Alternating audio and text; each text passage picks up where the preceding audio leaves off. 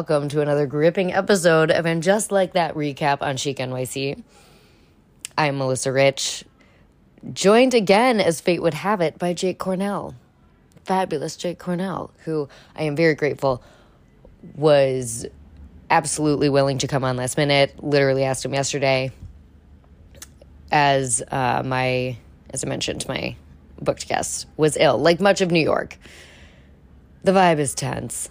It's you know, it's, between the allegations, the new episode, and COVID, lots to discuss. And Jake is so fun because he is a new fan and he has the excitement for the series, the positivity, the insightfulness that I it makes it really fun to to chat with him. I do also want to make a sincere apology as I did not use the correct pronouns for Sara Ramirez. I was not aware IRL, they are they. And thank you to Jake for correcting me in that, and we'll use those pronouns going forward. And thank you for listening, for being here, for being on the ride with us. Love you, appreciate you. Have a glass of Prosecco, a few Capris with us, and enjoy. Mwah. I do feel it's kismet and that you have been the person, like, people are like watching it, but you like myself are watching it. Yeah, like, well, it sort of rolled as as we all know. Like I meant, I watched it all, the entire series very recently, so it just kind of rolled in. That it's like, yeah, I'm still in the addiction phase, like in the love phase. Absolutely. it hasn't gotten old to me, so now I'm just like in on it. And the fact that you watched immediately, I think probably this was at least my uh, watching of you watching it, which is you finished the episode and then immediately sent me the Chris Noth story. Yeah, Right well, it was my boyfriend and I watched it on the couch. We were sitting there, kind of unpacking and discussing the episode. I get up to go to the bathroom. I'm walking through our bedroom to go to the bathroom. I get the Hollywood Reporter update, and I yell it across the apartment, and then I texted you. And like the darkness that I felt, a like when, and I feel like I did come off a little bit like uh, jaded or whatever, and I was like, oh, yep, heard about it. And then reading the article, like the reaction that I first had, basically based on whisperings that I had heard through a lot of like service industry friends. And they had just kind of mentioned times um, when he was rather forcefully flirting. I will say it that way. Predatory in nature was the feeling, not necessarily. I hadn't heard like committed crimes. The only one I had heard was a friend who was at the cutting room, which famously Marsha and I did handmaids there, which is a hilarious And encounter in he is general. a He's an owner. owner. Yeah, Yeah. he owns, which is how he met his wife. So let's set up that for a second. Everyone, oh, he's married, whatever. Yeah, he's married. I think because, or not because, but like he knocked up his bartender. I think he literally had like a 10 year long affair. This is alleged. This is not proven. This is not whatever. This is me. You know, don't sue me. But I think he was fucking his bartender for years and years. They got pregnant and are now married. So it's not like it's like, oh, yeah, my wife, I'm so in love. And it says in the article the monogamy thing. Whatever. Neither here nor there. There were whisperings, and I'm not sure if I said it on the podcast. I saw in his eyes when he did that Allegra bit when they're in the kitchen. I was like, demon, demon. Yeah. And there are moments where you can see that in his character, where it's just like, fuck. And when I did run into him in Union Square years ago, I was like, this, it was zombie like Jake. It was like he's walking, dragging a leg behind him in a weird way. And I'm not saying that like these are like signs of a rapist or whatever. I'm just saying there's been shady energy around this guy for a long time, and it has not been widespread at all.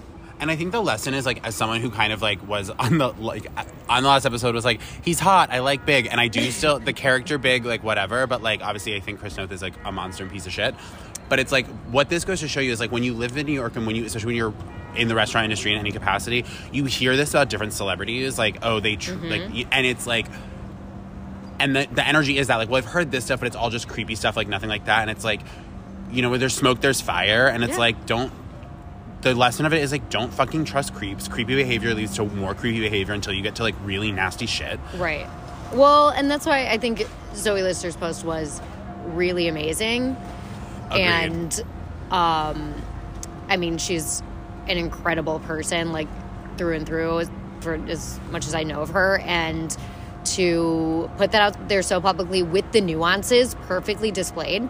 I think what's interesting is like what a responsibility he had because with Big, it goes beyond this kind of like movie star thing that we have with like Ryan Gosling or anything like that. Like, of course, we're all attached to, you know, these guys who are, you know, the narrative of the love interest. But this was year decades long that we've been like in this narrative with this man playing this character. A character who kind of preys on the part of us that's like wanting the thing that's not necessarily good for us.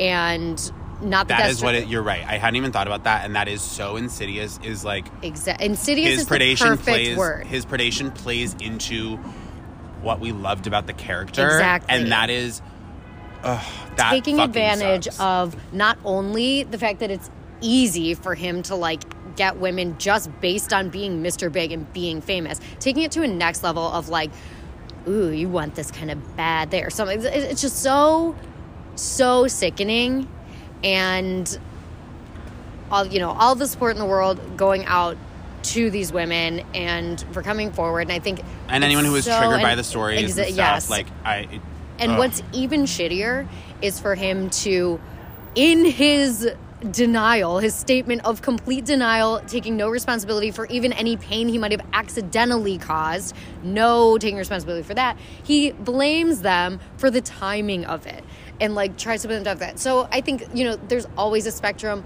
of, you know, very good and very bad with apologies and denials and he is so so at the end of the bad spectrum Yeah, there's no- it doesn't really i don't worse. know what pr person okayed that statement it's just absolutely sickening so yeah fuck fuck so, mr big Fuck Mr. Big, and to, and good because he's dead, and now we get to talk about episode three of and just like that. and when people are talking about like did they kill him off on purpose because they knew about this i think if they knew about this they wouldn't have let him come within 100 feet of the set this right now. I could I would bet every dollar I have that Cynthia Nixon would not have touched this no show had she known. fucking way. I think they're just like, well, at least we went that route. And you know what? I'm probably there was probably some you know, maybe either like difficulties to working with him or something that led them to that decision that are not like completely unrelated, but and- he had come forward and said things like, I'm not doing this movie. The movies are fucking cheesy, whatever. So when an actor is already bad mouthing your projects, I don't think you're going to be like rushing to work with him long term. No, no, no, no. So, yeah. So All right. that's that. Yep, we did it. Okay.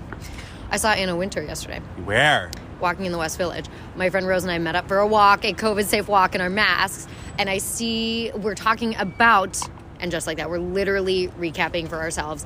And like physics does occur, we see a bob with bangs and. Was it? Were you in like, yeah. Washington Square Park? No, Oh, we were. I've seen her there. Oh, really? Cool. She's I've, been I've known to. I think she lives. I think she lives like Park Ave South, like right near Mm. the park. Excellent, excellent. So I thought that was fate. That that, was a good fate. Another thing that we um, maybe should clear off. This is our last episode with Stanford. Which is so. Uh, to me, one of the more promising aspects of the series. It's, it's like not everything about it is so heartbreaking, but to see that they were setting him up for this really special arc and it was going to be really beautiful. Yeah. Is makes it.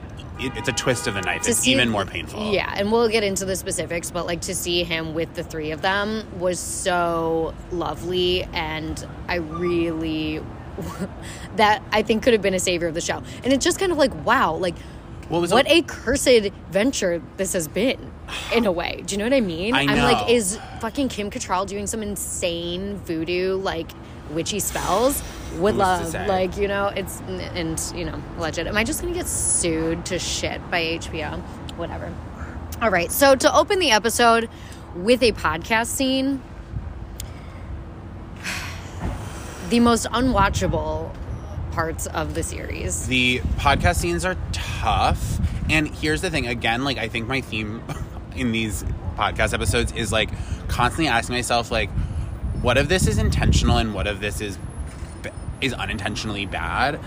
Is like the podcasting supposed to be I don't think so, Jake. okay? I think they're trying to be like this is what comedians which is, you know, any industry listening, if you're writing comedians, maybe they do have comedians writing. I don't know. I don't know exactly. But I'm just like, fuck. The like it woke doesn't moment seem trigger warning soundboard, the soundboard. What the fuck? Like no one who I know who is a comedian would be like, "Yes, that is funny. Good idea." Did you listen to podcasts? Did you like take a look at like any whatever? I don't know. It's really it's it's hard, and I feel kind of like bad for Sara Ramirez in this because I feel like I can like see like a layer of her just being like, They. I'm sorry. No, it's fine. They being like, fuck. Yeah. Or maybe not. Maybe not, but it's just like, eek. yeah, it's tough, and I'm hoping. I'm not. I don't love the. As I've said before, the, so far I'm not sold on the Che Miranda romance. Um, That's one thing that maybe I've come around to in this episode. but what I will say about it is, I'm hoping that it allows an avenue for which the Che char- character to get fleshed out in a way I where agree. it's like, um, this like tough exterior. Mm. Really, I don't know. There's something about it that doesn't feel like it's dropped in yet, and I'm hoping it. That's I'm a good way to say it drops it. That's a good way to say it, and I don't think it's on them. I think it's on some of the writing and choices. I agree. Yeah. Because the stand up was tough. Well, right. I think part of it is right now the Che character doesn't have any um, any like foil to them. Like it's very um, it's very like they are kind of like pure confidence, pure like this is the perspective they have like Yeah. this stand up that set, set that's like quote unquote amazing and like they're kind of just like giving material for everyone else to react to and they're not themselves like reacting and like in a way, sometimes that's how people write comedians. yeah There's not a lot of nuances to comedians, which I think kind of comes from this idea of what comedians were in like the 80s and blah blah blah. Like it almost seems like she's like an 80s comedian. They're an 80s comedian dropped into this modern, socially, you know, speaking about all this. I don't know. It's, Yeah. it's a weird. it's it's it's interesting. I'm hoping it gets fleshed out a little bit more, and I do think that Sara Ramirez is a very good actor.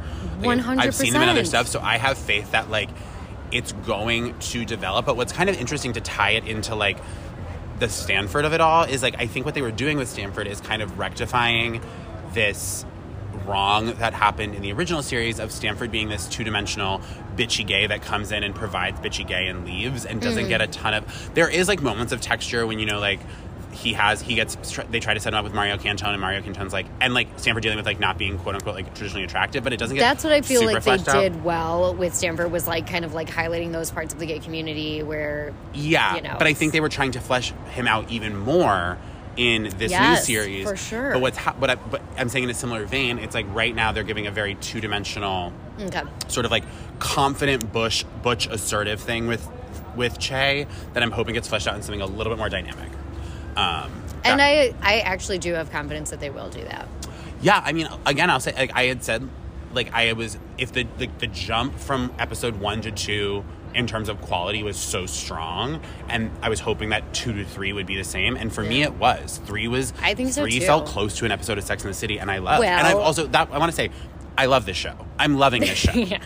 I'm not like.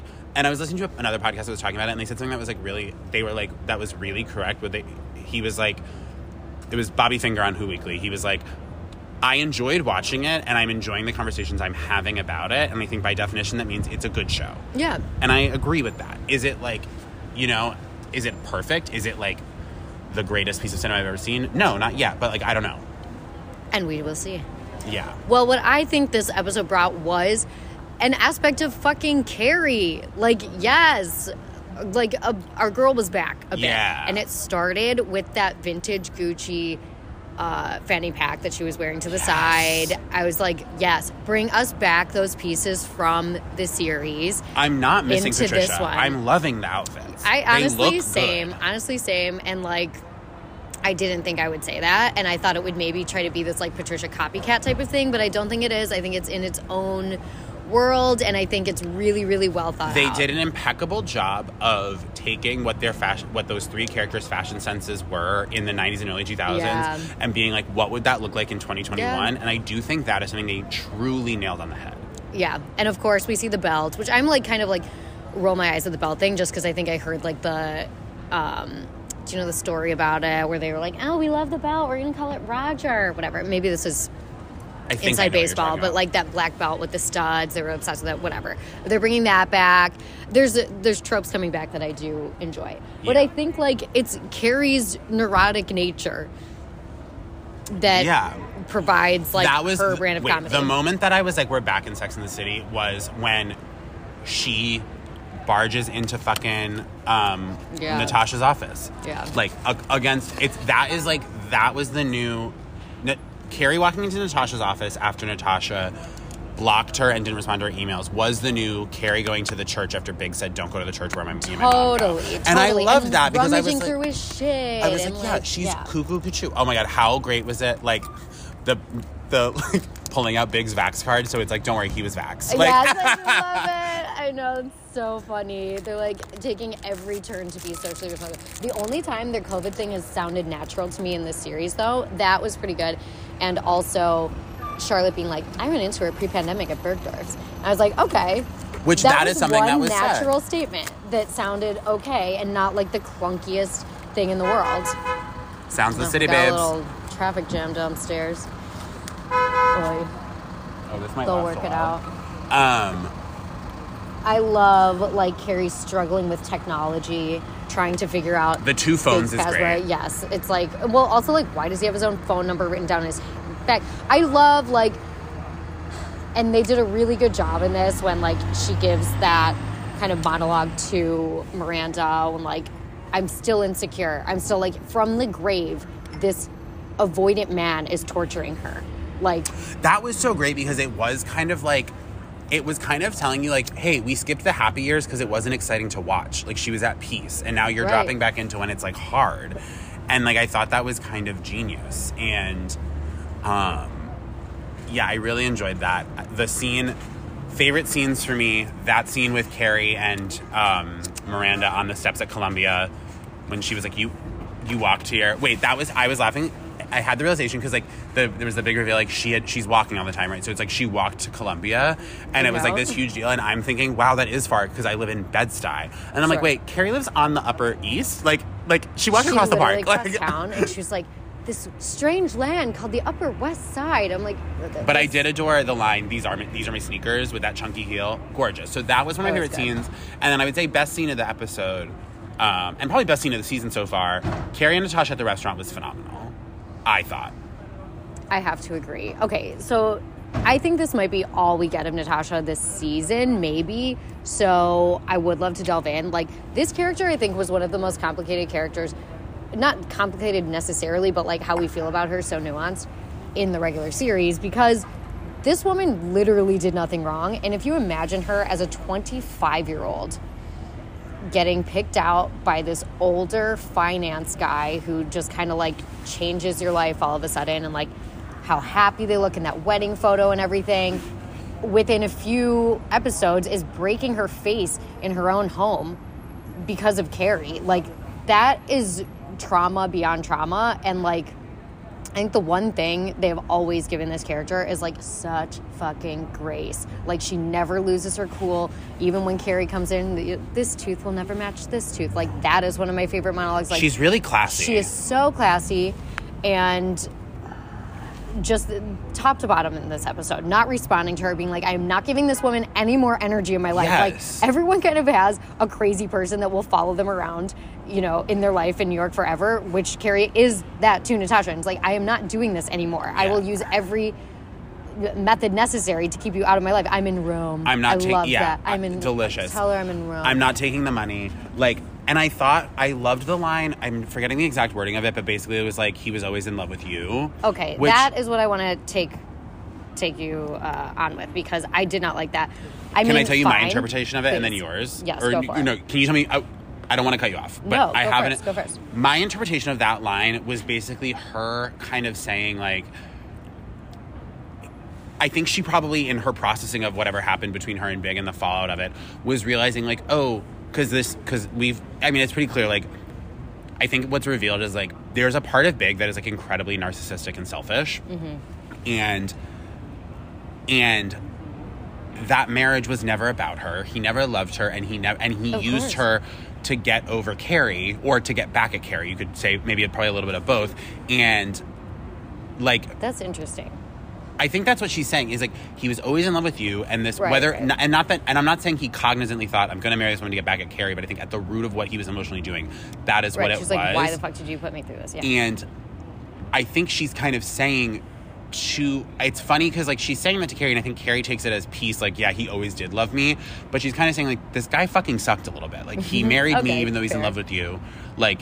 And now he's he's continuing this pattern from beyond the grave of like leaving me this million dollars because he can't actually say what he did wrong, and it's Mm, yeah. and that's at your expense once again because he couldn't just tell you I feel bad about what I did to Natasha. I'm going to leave her some money in my will. Like it's this lack of communication that Yeah. comes from like narcissism and an inability to actually communicate. And I think that was her way of saying that. I don't think it was like her kind of just without any without any baggage kind of giving Carrie this thing of like he loved you. I think it was loaded. Okay. Okay. I like that and appreciate that. What I was like kind of I felt they wrapped it up for Carrie in a bow a little too perfectly in that scene where it's like what I really loved was her she's so the bigger person, she's so the classy bitch, giving Carrie ice and Carrie's kind of pathetic Ugh, ass that was- sitting there burned. In that weird sad coffee water, that was genius. I loved it. Loved it. But then to kind of, I guess, what I didn't like was just kind of setting Carrie back into this place of like full, and to your point, maybe it wasn't that, but to me, it was kind of like, okay, let's get every anxiety that she's had in the past, you know, however many years out of the way. He never loved me, he only loved you. And she gets to kind of go home and be like, cool. And you're right. I don't think she is necessarily like, okay, cool, but I don't think she sees it as like, this guy sucks. No, but Carrie's also flawed. Like Carrie has a lot of problems. That's what so I'm I saying maybe mean. I'm saying she might be taking it that way, but us Right, as the but- audience can take it and be like, that's not. Oh no, we know he sucked. Yeah, Yeah. for sure, for sure, for sure. So maybe, yeah, in that scene, I felt a little too. Let's put a bow on this and free Carrie from. I hear that. worries. I do fully hear that. but a gorgeous scene, gorgeous. Really well done. She has kids. She's doing okay. Carrie's a stalker. Free love. And you know what? And there is kind of this thing, and like, you know, I think everybody's had this, you know, you're dating someone and it's like the most crushing thing ever, but it ends up being this dodged bullet in a sense that Natasha, I feel like, was still trying to dodge. And Carrie coming back in and getting this money, it's like, will you let me fucking like be out of this? Like, she's not the one now with a dead husband. Like, she's got kids, she is happy, she has a career, she is good. Like, let me be good for fucking And five also, minutes. and also her saying, "I'm really sorry for your loss" was also kind of a nice moment of her being like, "I don't have a loss. Like he wasn't Yes, something bitch. to me. Yes. it's like I don't have a loss. I don't really feel much about this. Like Yeah. I moved on from this man." 20 years ago at this point so it's not my loss and so i feel sorry for your loss Yes. Mm, beautiful. Beautiful writing in the scene. I also loved, I wish they milked it a little bit more, honestly. Natasha waving to them through the window and then them running across the street. My knees! I loved Yeah, that. loved Ah, that. ah. You know, the, these I also loved running. the. I also loved because this was another thing where they never really do Natasha dirty. Was when Charlotte was like, "Ugh, she's in flats," and Miranda was like, "Come on, Yes, like you're." It's like because it's like you're digging, bitch. There's nothing And wrong. that's the Miranda I want to see more of is like keeping them on their toes in that way, but not from this uh, point that they've Righteous had her. Exactly. Yeah. Exactly. And like, obviously, we're still in the the drinking storyline, which I think will, you know, Well, I'm like, blow wow, up into a major thing. well, I'm like, wow, it's moving quickly. Like It is. When she found the the Tito's bottles, I was like, oh, we're there. I will also say, I that was like. I was like, "There's no alcoholic in the writers' room because let me tell you this right now. If there was an alcoholic, if you or if you were an alcoholic and you're ripping Tito's nips You're in your bag, throwing them in the goddamn trash. Uh, not even that because she might i actually think you would hide them in your bag some in certain instances but you would not then give your bag to someone and be like go through this and get the charger you would get the charger yourself because you're not going right. to let her open the pocket that has Yes, the empty fucking- nips in it yes, that's not you what an know alcohol where they alcoholics know Yes, like yes, yes. the only thing alcoholics are better at than drinking and in fact probably what they're better at than drinking is hiding their drinking so it's like One hundred percent. do you know what i mean It's So like- she's not only an alcoholic; she is a bad alcoholic. Oh my god, that's so funny. That's so true. It's- think about yeah, that. Go I- through my bag and find this. yeah Hilarious. It is so funny to see, and I thought about this a lot um, in the regular series. It's like when Carrie's not there, the friendships that are, and it was obviously more interesting when Samantha was in the mix. But it's wild to see the women together without Carrie as the glue to hold them together. Yes, 100%. And I feel like it always comes off a little bit odd. You know what I mean? Well, yeah, I think Carrie is the keystone of the friend group. Of course. And we and like I, I think the writers know that, and it is interesting to see like those kind of moments of like it can be a little uncomfortable because it's like oh yeah, Well, these- and because Charlotte sucks. Like, I had one friend I like showed Sex and City to the first time, and she was genuinely looked at at the end. She was like, "Wait, why do they hang out with her? Why why is she in the group?" And I was like, "Yeah, that's actually a really good point. I feel like in reality, they would have dumped Charlotte a long time ago. Maybe not fully dumped, but like you know." But I think they're doing a good job of portraying that in this series, where it's like Stanford is kind of the preferred friend in this scenario yeah, with the martini scene. Let's get into probably my favorite scene in the episode was Stanford arriving to lunch. And oh incredible. it was perfect. what could you figure out what restaurant that was? It no, was I bothering could not. me. It I was bothering looking at that me. and I was like, where the fuck is that? A lot of it was filmed in Midtown, so I'm gonna guess it's like a It- Midtown. but it looked too it- like small and it villagey. looked like Tribeca. Yeah, it yeah. looked like Tribeca or the Village to me. and that's possible. That's possible. I wish that someone was uh, posting the locations. Would I be helpful for me in many ways. If you got DM Melissa or Yeah. me if you know, if you know where, where, that the scene was restaurant because I really want to know. We'll give you a pack of Capri's as a It gift. it, loo- it looked like to me I would guess like a West Village seafood restaurant is what it looked like to okay. me. It looked big though. In some, I don't know. It's weird. It's weird. It's weird. Um, but to me, like Stanford just eating, it was perfect. Like every the my therapist line, this has been building for years. Here we go. Like getting into it, and I don't know, just like it seems, it's just such a fucking shame. And I'm gonna say this a million times because it just seems like he, Willie Garson, was prepped and ready for this like major focus to be Yeah. on him and the character's major focus to say Gimlet, you know, after that, like he's just like so he's he was dropped in. This is a dropped in character. This is someone that he could have played for the rest of his fucking I mean he did play for the rest of his life, but like could have played forever. Yes. Because he knew this man. And I just love the you think I'm not inner circle. You think I'm not inner circle. It was and genius. it's so funny because in the series, yeah, he was portrayed as only Carrie's inner circle. And I love the nuances of bringing him into the fold of the regular friend group now that the space is available. Yeah, and it, that kind of touches on what you just said about like seeing the other friends when Carrie's not around. It's like because the thing is, Carrie is the glue like of that Yeah. friend group.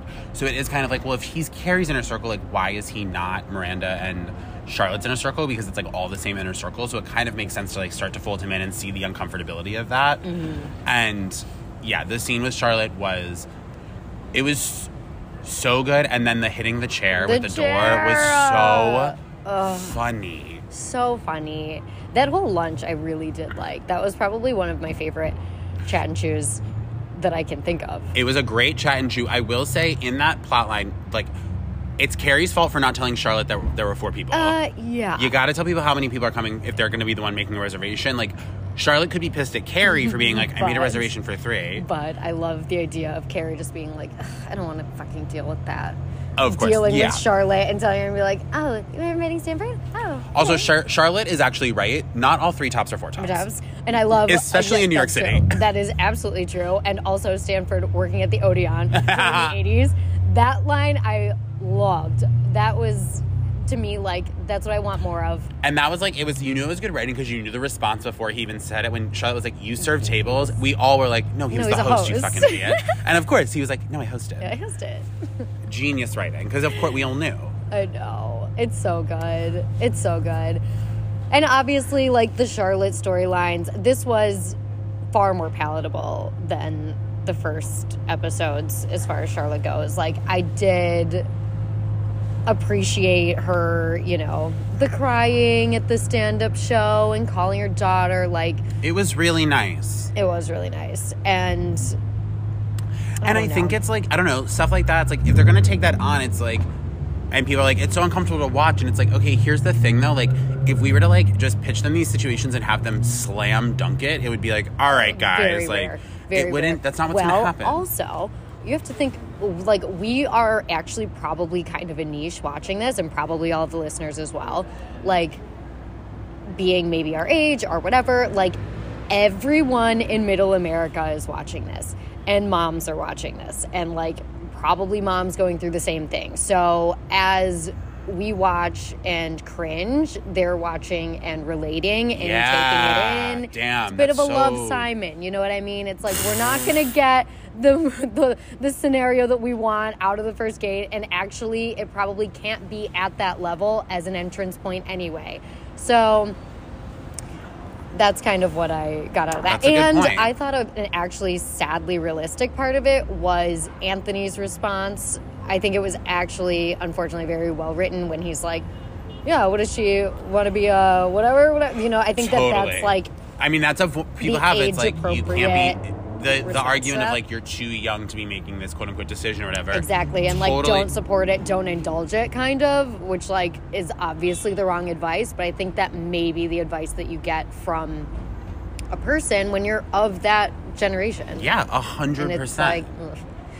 I am excited to see more of his uh, hunky sourdough business. I think that is a fun little gag. See, that's a great way. Like, obviously, we talk a lot about how they take on COVID. Having him start a full sourdough business is a really camp COVID joke. Yeah. It's a Yeah. good, good camp COVID COVID, joke. Yeah. COVID has spiraled this person into making a full sourdough business where hot men deliver a sourdough to you. That's really funny, and I'm down. Yeah. That's the tone of the show that I want. And that's Anthony. Like Yeah. that's he is a crucial part and I feel like it is and it that just kind of brought like a level of reality to me that like oh my mom and her gay friend who has the business and like I'm working the bakery and like it all like just kind of like that really gelled for me, which I thought was really nice. I totally agree. I totally agree, and I thought it was a really funny joke. Yeah. I wrote down in my notes Carrie walking for me, like, we, I know we just touched on it that, like, it's completely ridiculous that she uh, has not been to the Upper West Side and it's a strange time for her. But for some reason, like, that was such a great way to, like, display New York and to, like, I don't know, in some sort of inside baseball way to, like, like, yeah, like, some people go on a fucking, like, you know, the, honestly, what Carrie needs is, like, uh, Cheryl Strayed wild like you know uh, uh, fucking hike or something but like you can't do that and that's not what she would do. So she's fucking walking around the city. But I've also done that. Uh, that's what i'm saying. Like On my that is worst what days- you do.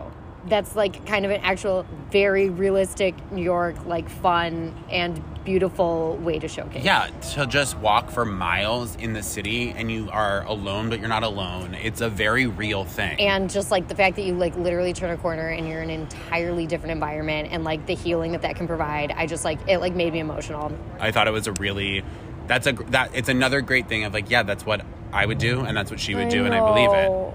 I know. It's really it's really sweet. And then like at the end of the episode when she well, I guess we got to talk about Miranda before we get to the end of the episode. We also need to talk about once again.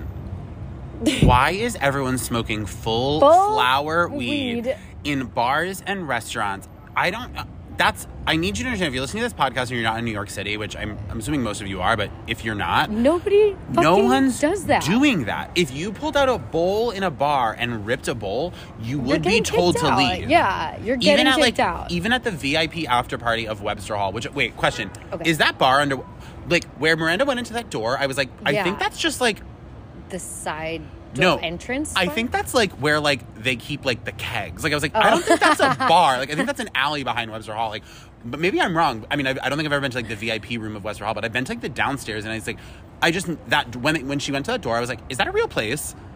That's a great question. And honestly, I'm not the person to ask because every time I've been at Webster Hall, I have been on a substance. and I truly have no idea. Like, I thought that it's just so funny to pick Webster Hall for that because it's like, I don't know. I mean, sure, would she film a special there in some world? Yes, absolutely. But it's just like everyone in New York has probably like the most insane memory there from like, you know, early 2000s or whatever, where you're just like, for, for me, it's like you're a kid getting fucked up at Webster Hall. So it's just like very funny to see those women in that environment. I know. It is, th- that was delicious for me. I loved. Yeah, I did love it. This is why I'm somewhat on board for the Miranda journey. I think is it, you know, dragging, you know, reality into art and the life into art whatever, fine, but also like I think that like queer women who were not able to do it at a young age, like seeing that is gonna again, you know, Love Simon some inspiration into that. And I do think it just gives space for that late in life queer journey A hundred percent. that like I'm here for. I do agree and like I think in the first couple episodes I was kind of rolling my eyes at it. But now it was somehow endearing when just like to see Miranda that excited about it, I guess. Like I guess I still roll my eyes a little bit, but I am I think now here for it. I know. Again, I will say, when you tie it in with the alcoholism thing, I it's agree. like I was like, is she going to that bar because she wants to keep drinking or because she wants to see Okay. Che? Right. And it's like, and here's the thing: in the real world, shit, you're if you're an alcoholic who's also going through a uh, sexual awakening, like it's probably a little bit of both. And so maybe I'm being too critical of it, but I'm kind of like I. Well, I- no, you're right, and I think it's like a little bit of like a whiplash when you're watching it. When I thought when when she kind of sent them off in the car to go, I was like, because we had seen her find the empty bottles, where I was like, she's about to go and back into Webster Hall and get really fucked up, and this is like we're going to see like the alcohol thing, and then when it's be the Che to actually be like, oh, she's actually going to flirt with Che and like have the Che moment, I was like. I'm. It's. It's a little bit of like whiplash. That's funny. I didn't think about that. I only thought it would be Che, but I think, and maybe we talked about this, it does water down the um, queer awakening in a sense that it also is colored with alcoholism. Like that she maybe wouldn't be doing this if it weren't for that or something. I don't. And yeah, I don't like thing. those They things. could. Here's the thing. We could be criticizing it now, and then on episode seven, they kind of slam dunk it, where they kind of like take all the nuances of that whole situation and they, could. tie it into something really powerful. And they could, yeah. And um, they t- they totally could. I'm just kind of commenting on how I'm experiencing it right now, which is like this is a it's lot. It's not needed it's not needed it's like it, you can be unhappy in your marriage because you're just fucking eating ice cream and not fucking for years Okay. it's so funny they dropped that in years That, yeah, that they're not fucking That they're not fucking. But, okay. Which is crazy because if I was married to Steve, I would be fucking him every single night. I think he's so hot. I know you do. Also, they're they're like also like I'm not mad at their little sundae board setup. That like board of building their own sundaes looked let's nice talk about as hell. that and like Except putting chia seeds on ice cream is Grow deranged. up, grow up. What is that? Go to Whole Foods or something. Uh, don't bring that. I did like that Steve. Didn't he say like chia seeds are bullshit or something? Yes, it was funny. That was really cute. I'm still deeply in love with Harry. If I'm fucking any guy on the show, literally start to finish, would not take Big or Aiden or any of them over Harry. One million percent. The stream joke, I that. Oh, yeah, I but mean, that's literally all they have given Harry is like, uh, I'm 60 and I'm Jewish or whatever. Like they're just like not. Not I'm yet. sure Harry got good I'm stuff sure on the they will. original series, and he's definitely the best man they've had on the show in terms of like the the heart of him and like the conduct. the heart, the chemistry between him and Kristen Davis, like they're still fucking, no question. And I love Charlotte. I mean, this is you know kind of like from the original series as well. Her shock when Miranda says years, like I think that. I'm kind of sad that they're doing that again to Miranda and Steve. But I also think that may be the reality of that relationship. Yeah, I mean, here's the thing. Eh, Part of it, also, I'm as a fan, you kind of have those things where you're like, you, for good television, people do have to break up. They do have to go through conflicts. But as someone who's like connected to them or in a Steven relationship, I'm like, no, don't break up. And like, I'm sad, but it's also Sure. like, yeah, if they break up, like, it's still probably going to be a good show. Like, you know, Oh, like, definitely. I don't know. Yeah. It's it's it's hard to like, what are you actually critiquing, and what is like what you as a fan want for the characters in like a if they were real people kind That's of way. fair. That's fair. And I feel like I've always had this weird like relationship with the Sex and the City fan base. I like obviously include myself in it, but also feel like I'm separated from it. I think like my years and working for the tour and like coming in contact with literally fans from all over the fucking planet where this is their religion. This is their like, you know, it's Yeah. like you are big or you are Aiden and that defines you. And like It's like Hogwarts houses. It's like that level. the fact that you brought up Harry Potter in both episodes. Wait, did I bring it up in the first? oh, this is big humiliating. time. No, I I like I absolutely respect it. It is so funny to me that that is like your second. Is that something that the Sex and the fandom the, the something that fandom kind of almost it reaches like a religious level of identification you consider yourself religiously Harry Potter? no i don't i did when i was younger when i was a teen like i was You obsessed with harry Okay, potter cool. i'm No, just talking about respect it. fandoms where fans have that reaction you know what i mean like that I think you're exactly right. Well, yeah, there's fucking Harry Potter world. You're right. I think that's like a world that I'm not like as exposed to. Although I did say last night we should watch fucking Harry Potter because it seems like a Christmas movie to me. Anyway, They have become Christmas there. movies. It's a weird phenomenon. It is weird. So me like me like literally from across the world, meeting all these people and knowing what they want from me, yeah. Knowing what they kind of want from me, which is the like romanticizing of these men who are behaving badly, always kind of put me in like a funny position with all of this. Like and Steve being part of that as well. I don't really know where I'm going with that exactly, but it's just like a weird, yeah, what you want for the character because I think what would have been really powerful in the Miranda Steve story would be for Miranda to have ended up with the hot doctor who worked for the Knicks and for Steve to be with Debbie because that was a match made in heaven. Like that seemed Totally. right to me. And then like co-parent the kid and like kind of like go that avenue and explore that family dynamic. But neither here nor there. And if the show had been made now, that is what would have happened. You know what I mean? But like a happy ending in You're right. 2000, whatever, three, when the show ended. Can I tell you this really funny thing? So like I was never like fully um you know open book honest with the tours but i was like not like making up massive lies. This one girl started and um yeah, it's an insane job in that you're doing stand up for three and a half hours nonstop. It's like actually really demanding and crazy because like you could be like getting ready to talk about something and then you hit a red light and all of a sudden you have like two minutes left like dead air to fill. So it's hard. But this girl uh, you know i asked her i was like how's it going? She's like oh my god it's been really tough but this group loves me. I told them i fucked big and i was like what and she's like yeah i didn't know what to say so i was just standing there i was like she was like, yeah. So I just kind of went like, guys, you want to hear something? And they were like, what? She's like, I fucked big, and I'll tell you, there's a reason they call him big. And I it's was like a just, full lie? Yes, That's she's never met him. I was like stunned to silence in a way that I was like. I don't know. I'm like disgusted and impressed. I was like, that is so bold. That's so funny. Isn't that the funniest thing I've That's ever heard? really funny because I you think know about it all all those the people time. went back to Indiana and were like, and our, tour, guide guide had sex with Big. it's kind of genius, actually. I No, it is genius because it is like one of those things that's like kind of a harmless lie. Like it's not going to actually affect anyone. That's anyone. true. Like, That's true. Except now she's probably uh, like, eek. Oh, Yeah, okay. for sure. But hilarious. Oh God. So let's go end of the episode. I really when Carrie arrives at the building, I was on my period when I watched it.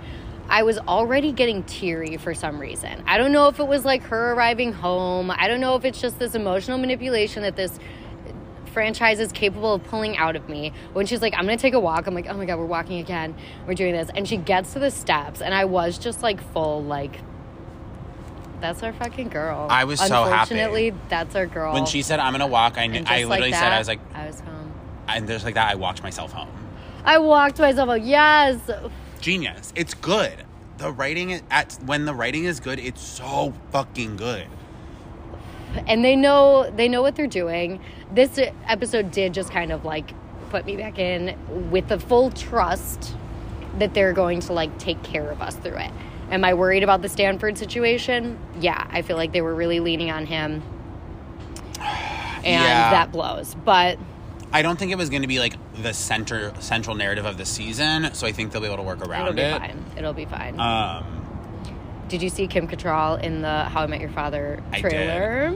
I I, love that that also dropped on the same day. It's so funny, like the timing of all of these things happening. I know it's a it's an interesting time. I am like excited for that show, to be honest. I think I am too. I think that like Hilary Duff fits well into that world of like classic sitcom. Yeah, and and like in an opposite way to, um, in like an op- frankly like an opposite way to Sex and the City in certain ways. Mm. I'm like I have mutual friends with Hilary Duff. Like I know she's like a very good person, and so it's like Oh, nice I'm to know mutual like friends with Hilary Duff. But it's like, I- to Who know- are your mutual friends with Hilary Duff? my friend Molly is friends with is, is like good friends with Hilary Duff. But it's just to say like I'm like I have like very good anecdotal like proof that like she's a good person and she's like obviously the star of that show. So it's like nice to be seeing a show and I also am like friendly with some one of the other cast members. It's like nice to know it's like okay I can watch this and like if I enjoy it like I also know the people are good, which is Mm-hmm. like it's like, sometimes sometimes it can be hard to watch a show where you I've heard like that guy's a creep or whatever. So it's nice that this show I'm like I know this person's a good person. yeah, yeah. Um, I used to party with her first husband, a hockey player. Because he played for Pittsburgh. Oh, there you go. and he would call or he'd be like yeah hold on, hold on," as he's fucking you know whatever flirting doing whatever with other girls oh hey Hill hey and I'd be like, Hill hi hello Oh my God, hi." incredible. literally I was like, hey Hill love you love you and Hilary um funny you say that I was thinking today I was like in the way that like Jeffrey Tambor has truly destroyed transparent you can't watch Yeah. arrested development without thinking of at least like you know how The- jessica waters was treated and like walters. And i don't know for me like that was difficult to separate. I'm interested to see in watching back. It sucks because like after the first episode i was kind of excited to go back and watch and be like okay i want to watch the big and carrie narrative because that is the central narrative of the series. It is of course carrie being single but he is constantly present I think it is their love story is the show, and I wanted to watch it start to finish knowing how it ends. How is that going to be now? yeah, but almost better for it to happen now than for you to have done that for a month and then this come out. Do you know I what I mean? Like, But I mean, like how, going back and watching it, it's gonna be hard. It's gonna be hard. It's gonna be It's gonna be hard. And I just kind of fucking hate that these men take this away from all of us with their behavior. It just kind of fucking sucks. And I feel bad that like this story is now darkening the show as they're trying to promote it, as they're trying to get people to watch it. Like maybe it'll in some fucked up way like help. Like people like now want to see him die. Cool. But like it just sucks for like the other actors and everyone involved in the show that this narrative kind of takes center stage. I know. It really sucks across the board. But I am really enjoying the show and I'm very excited to watch the next episode. I am too. I am too, and yeah, I trust them. I think that's where I got with this episode. Is like I truly do trust. And I will say, I think like if you're watching a show, there's a there's a there's a there's an enclave of viewers who want the show to be bad so they have something to laugh at. There's an enclave of viewers who want to have the POV of like and part I'm of su- me is that and part of want to be almost like superior to it. right. But also, and if I you're looking for that, you can find you it. can find it but also you can watch the show wanting to like it and i think it is a good show that is really enjoyable to watch and is doing some really good stuff so i would say it's Heard in your first. better interest to watch the show through that lens and enjoy it Yeah, you know and have fun with it. Yeah. Oh, poor Carrie. Well, I think an excellent analysis from Jake Cornell in his second episode of Chic NYC. honored to be here always it's Oh my God, favorite it's a pleasure. Doesn't it seem quiet? yeah last week that we couldn't do it outside because it was there was was, drilling and now it's a quiet night in the lower east side Yeah, it's good. I guess it's good. Well, Jake, thank you so much. anytime babe A true pleasure and an honor to have you. Stay safe out there. If you are not in New York, get your or if get you are in New York too. Now. Yeah, if you are in New York, get it too. But if you're not in New York, strap in and stay safe. We love you. Bye. Bye.